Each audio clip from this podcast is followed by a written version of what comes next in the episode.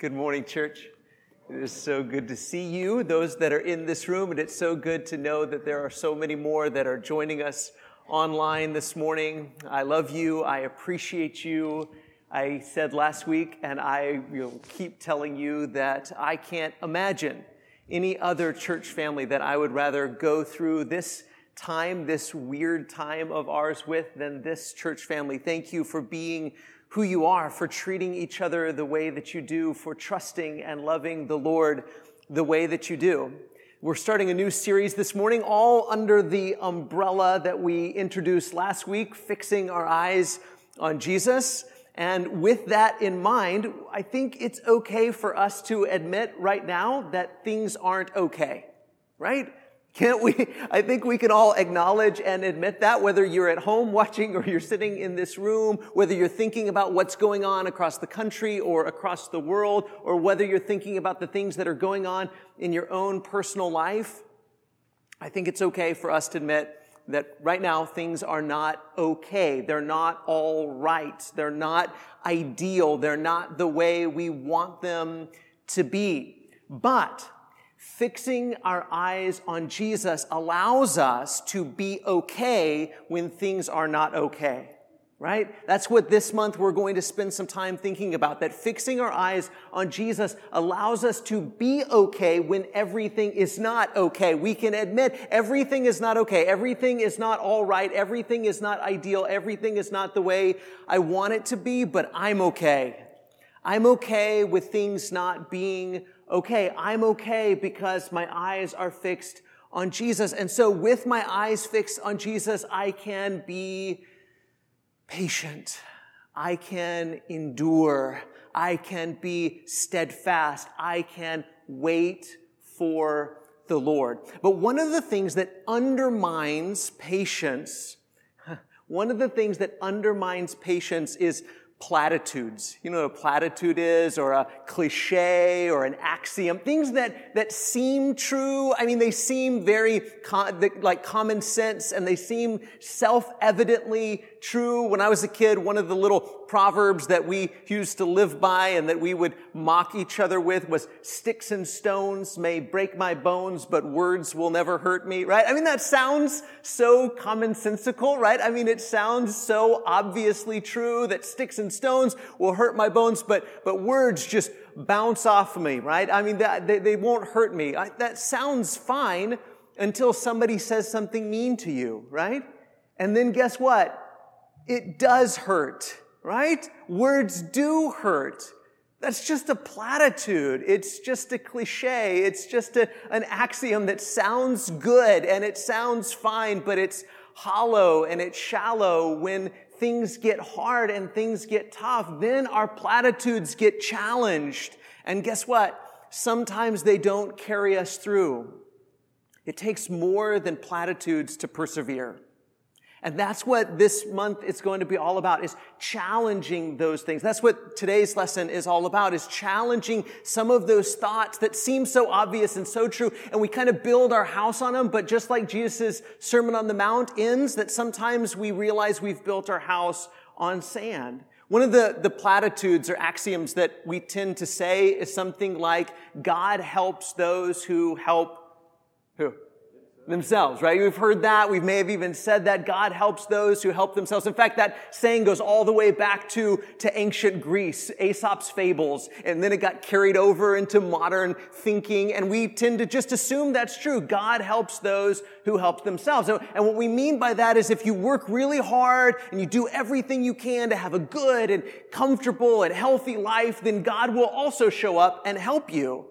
And then so we kind of look around when things are going well and you say, well, why am I so blessed? Why does God take such good care of me? And we say, well, you know, because God is good, but also because I've made some really good choices and I've done things the right way and I'm generally a good person. And because I've worked hard and I've made good choices and I've done good things, then God has shown up and he has blessed me. So we kind of thank God and we kind of thank ourselves and we say, you know, I, I've made some good choices. And so God blessed me with that. And that sort of theology, those sort of platitudes and cliches, they, they work and they make sense as long as everything is pretty well comfortable, right? And as long as we're comfortable, we can say, well, it's, We're comfortable and we're healthy and we're happy and successful because we've made good choices. And because we've made good choices, God has blessed us because God helps those who help themselves. In fact, you could turn on any television at any time of day and you could probably find a preacher who's preaching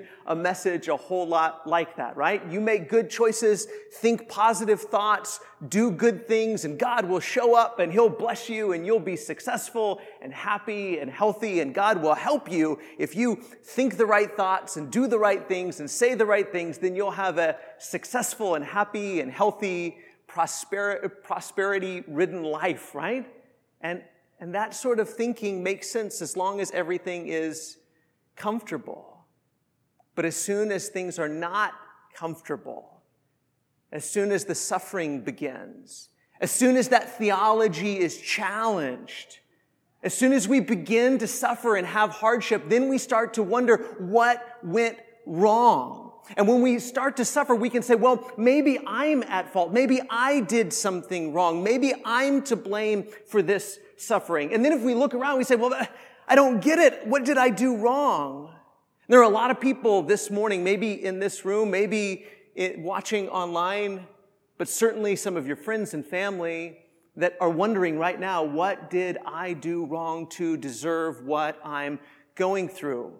Because they've built their life on this sort of platitude, on this sort of idea that God helps those who help themselves. And if God's not helping you, then you really haven't done your part and you haven't worked hard enough and you haven't been good enough. And so they start to blame themselves. Or they may look long enough and say, well, I don't know what I did, so maybe it was God, and maybe God is mean, or maybe God isn't real. And there's a lot of people that don't believe in God anymore because they've built their life on that platitude. But maybe, maybe there's a third option that we don't necessarily blame ourselves and we don't blame God, but we begin to blame our bad theology and we start to say, well, maybe, maybe there's something wrong with our thinking. Maybe there's something wrong with our theology. Maybe there's something wrong with our platitudes. Maybe, maybe suffering often accompanies faithfulness. Maybe suffering often accompanies faithfulness. Maybe when we're faithful to God, sometimes we have to go through hard things. And so maybe, maybe something hasn't gone wrong. Maybe this is the way that things are going to be. Maybe this is the course that is laid out for us. And that's what we find in the book of Job. Look at Job chapter 1. You probably are familiar with this story, but in case you're not, we're going to go through it just a little bit. Job chapter 1 and verse 1. There was a man in the land of Uz whose name was Job, and that man was blameless and upright, one who feared God and turned away from evil. There were born to him seven sons and three daughters. He possessed 7,000 sheep, 3,000 camels, 500 yoke of oxen, and 500 female donkeys, and very many servants, so that this man was the greatest of all the people of the East.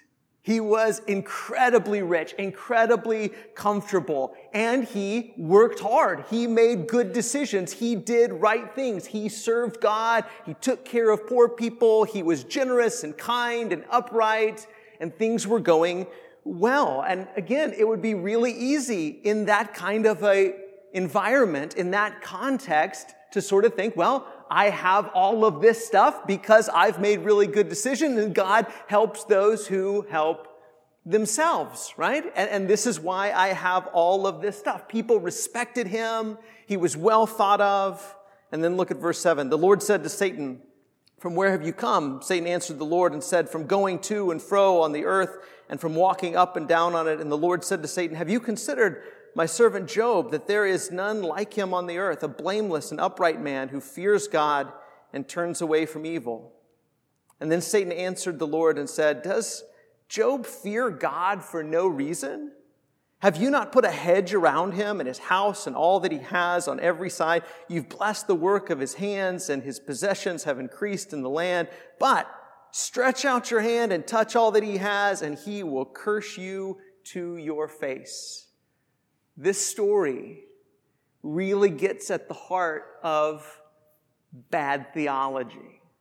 The kind of theology that most people tend to have. A theology that's very transactional, right? a, a, a, theology that believes in a transcendent God that is a very transactional God, a God that's way up there who doesn't really care about people. It doesn't really have a relationship with people. And a God who you do the right things and God will give you the right blessings. And he's kind of like a heavenly vending machine and you do all of the good things and make all of the good choices and believe all the right things and God will dispense with the blessings. And Satan is saying to God, that's exactly how Job is. He's nothing special. He, he's, he's not special. He's not upright. He's no different than anybody else. The only reason he loves you, the only reason he fears you is because he's using you. He's just like everybody else. He's just transactional. He's doing what he's doing because you give him all the good stuff. Take away the good stuff and he will curse you to your face. He's just like everybody else. This story ought to cause us to look in the mirror. Because Satan is saying about Job, he doesn't really love you for you, God. He loves you for the stuff that you give him. And so, of course, Satan put Job to the test. His donkeys and oxen were stolen, and his servants were killed. Fire came down from the sky and killed sheep, and the shepherds' raiding parties came and stole his camels and killed his servants. And then, worst of all, a storm came and destroyed his son's house, killing all of his children. Now, I mean, we could go into all of the things and realize this is Satan that is doing these things. But then look at verse 20. It says, Job arose and tore his robe and shaved his head and fell on the ground and worshiped. He worshiped. And he said, Naked I came from my mother's womb, and naked shall I return. The Lord, the Lord gave, and the Lord has taken away. Blessed be the name of the Lord. In all this, Job did not sin or charge God with wrong. See, Job is proving that he has a unique theology, a unique relationship with God, a relationship with God that's different than most people. This is why Job was unique. This is why Job was outstanding. This is why Job was different. Because his relationship with God wasn't transactional. His relationship with God was relational. He loved God for God. Job didn't know what was going on behind the scenes. He didn't know what Satan was up to. He had no idea. And even to the end of the story, he still has no idea about this conversation between God and Satan. But Job loves God for God.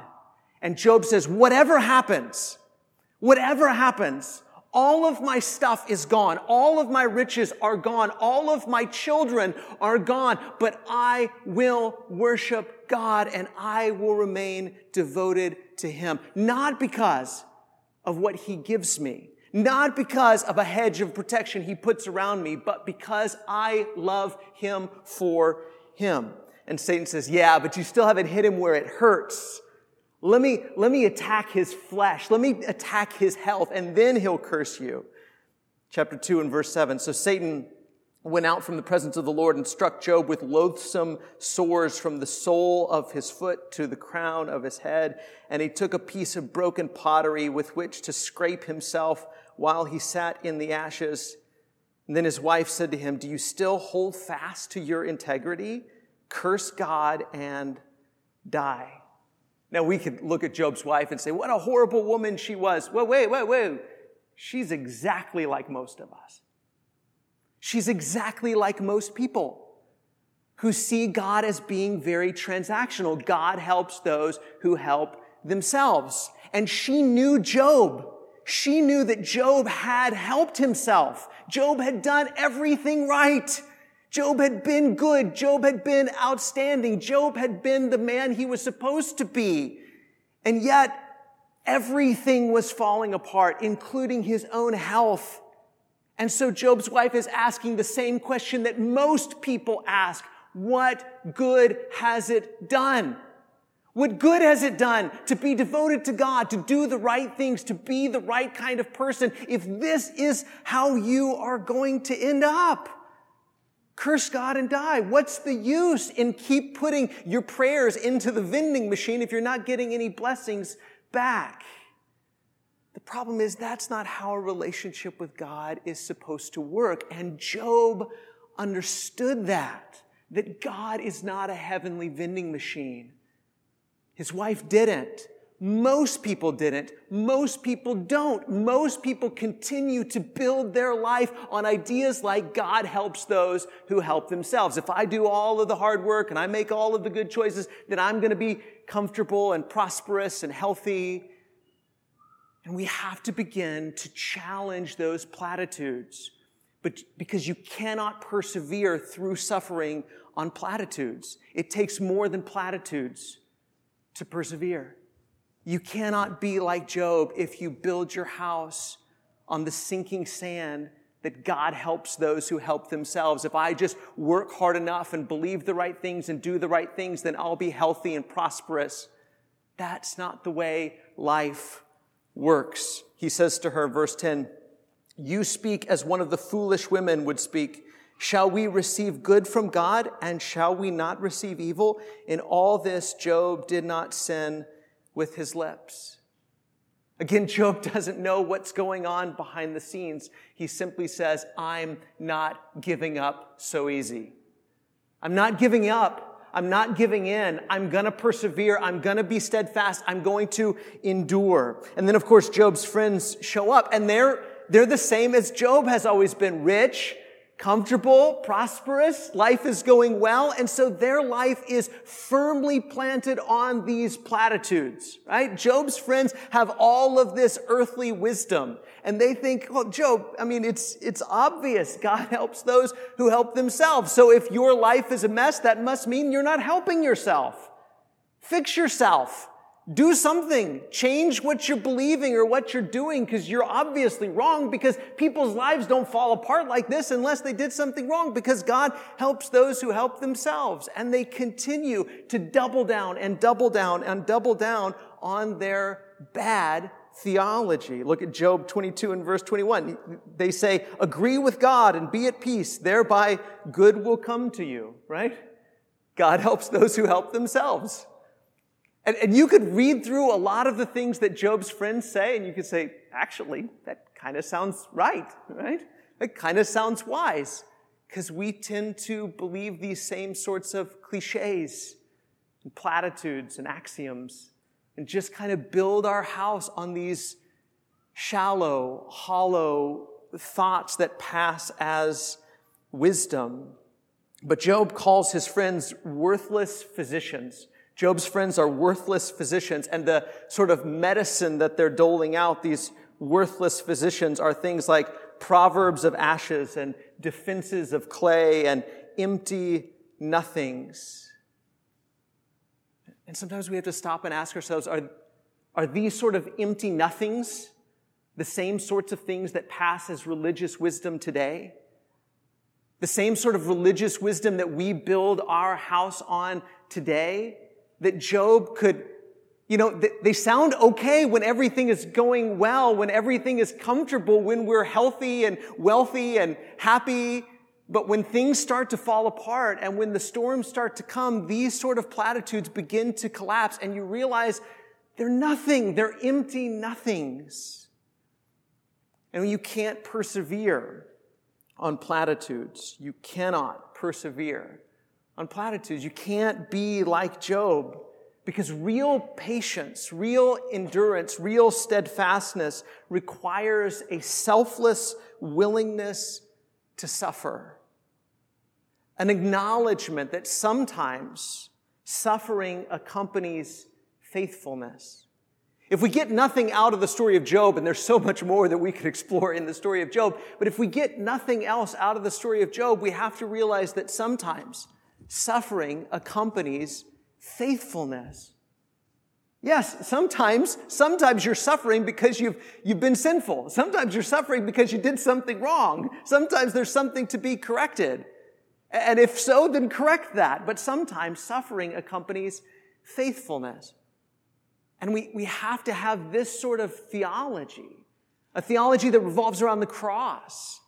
The cross ought to teach us that suffering sometimes accompanies faithfulness. We have to have the kind of devotion that Job had. He says in chapter 13 and verse 15, though he slay me, I will hope in him. Job says throughout the book, I don't understand what's going on. And he probably goes too far and he ends up repenting of charging God with wrong. But, but Job says, I don't understand why this is happening, but he perseveres. He's steadfast. He endures because for him, his relationship with God was not transactional. Job says, I'm going to be devoted to him. I'm going to be steadfast. I'm going to persevere. I'm going to be patient. I'm going to wait for him to show up and to show me what's going on. And I'm not going to give up. I'm not going to give in because I hope in him. Now look at how James applies this to Christians in chapter 5 and verse 7 that was just read for us. He says, Be patient, therefore, brothers, until when? Until your ship comes in? until you get more money, until this disease goes away, until what? Until the coming of the Lord. See how the farmer waits for the precious fruit of the earth, being patient about it until it receives the early and the late rains. You also be patient. Establish your hearts for the coming of the Lord is at hand. I love that word establish. Establish to make it firm. Make your hearts firm. And church, we cannot make our hearts firm on empty nothings.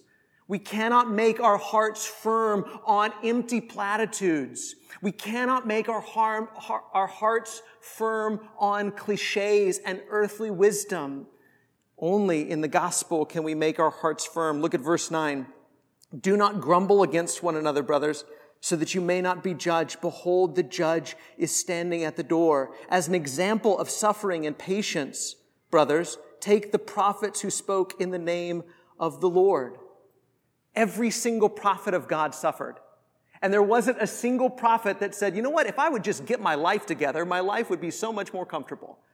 Never. Jeremiah, when he was down in the pit, he didn't say, you know what, this is really my fault. If I would really just have more positive thoughts and I would just think more positively and if I would just be a better person, then I, I wouldn't have to go through such challenging times. Never. Because Jeremiah recognized, Isaiah recognized, every prophet of God recognized that sometimes suffering accompanies faithfulness. And this is part of what it looks like to be faithful to God. And they waited for God and were steadfast and were patient. Look at verse 11. Behold, we consider those blessed who remained steadfast. You have heard of the steadfastness of Job and you have seen the purpose of the Lord, how he is compassionate, and merciful. At the end of the story, God gives Job twice as much as he lost. Right? And, and God will do the same for us. He will give us twice as much as anything that we've lost. But we have to wait for the Lord, not, not wait for this day to end or this year to end or this whatever to end. Wait until the coming of the Lord. Wait until the Lord shows up. And that may not happen in your lifetime, but it will happen. Amen? And we have to be patient until then. We have to endure until then. We have to recognize that sometimes suffering accompanies faithfulness until then. And we have to be okay with things not being okay. This is what it looks like to follow Jesus, to be steadfast, to be patient, to having hearts that are established to, as James begins the book of James in chapter one by saying, consider it all joy, my brothers, when you encounter various trials. This is the message of the cross. The message of the cross is not God helps those who help themselves. It's not the message of the cross. If you just believe the right things and do the right things and have the right attitude, then you won't have to go through hard stuff. It's not the message of the cross. The message of the cross is that God helps those who patiently endure suffering, waiting on Him. The message of the cross is God helps those who remain steadfast under trial. The message of the cross is God helps those who sacrifice their own good to help others. The message of the cross is God helps those who wait faithfully for his help. Sometimes the only thing that can fix a situation is waiting. Sometimes the only thing that can fix a situation is God showing up. And so we must endure. We must be patient. We must be okay with things not being okay. Here's how, I want us to end this morning. The patience of Job takes more than platitudes. It takes fixing our eyes on Jesus. And when we fix our eyes on Jesus, we see that what happened to him will happen to us. Suffering, yes. And glorification, yes. Resurrection, yes. What happened to Jesus will happen to us. We will have to take up our cross and follow him. But we will be raised and we will share in his glory if we're willing to suffer what he suffered, if we're willing to be rejected as he was rejected, if we're willing to wait as he waited, if we're willing to be patient as he was patient, if we're willing to endure as he endured, if we're willing to be steadfast as he was steadfast. This is the message of the cross. And if we build our house on empty nothings, if we build our house on empty platitudes, then when the storm comes, our house will collapse. Oh, those platitudes will get us through the comfortable times, all right. And as long as everything is comfortable and as long as there's no suffering and as long as nobody calls with bad news, then they'll get us through and we'll think this is the way that it is. Isn't it obvious? God helps those who help themselves. But as soon as it starts to rain, as soon as the earth starts to quake, as soon as the suffering comes, we realize we need more than empty platitudes. We need Jesus. And we must fix our eyes on him. That's the journey that begins at baptism, and that's the journey that we recommit ourselves to every week and every day as followers of Jesus. And if we can help you this morning to commit your life to Jesus, pray for you, encourage you, help you put Jesus on in baptism, we're here to help you in any way we can. One of our shepherds would love to visit with you at the information desk as together we stand and sing this song.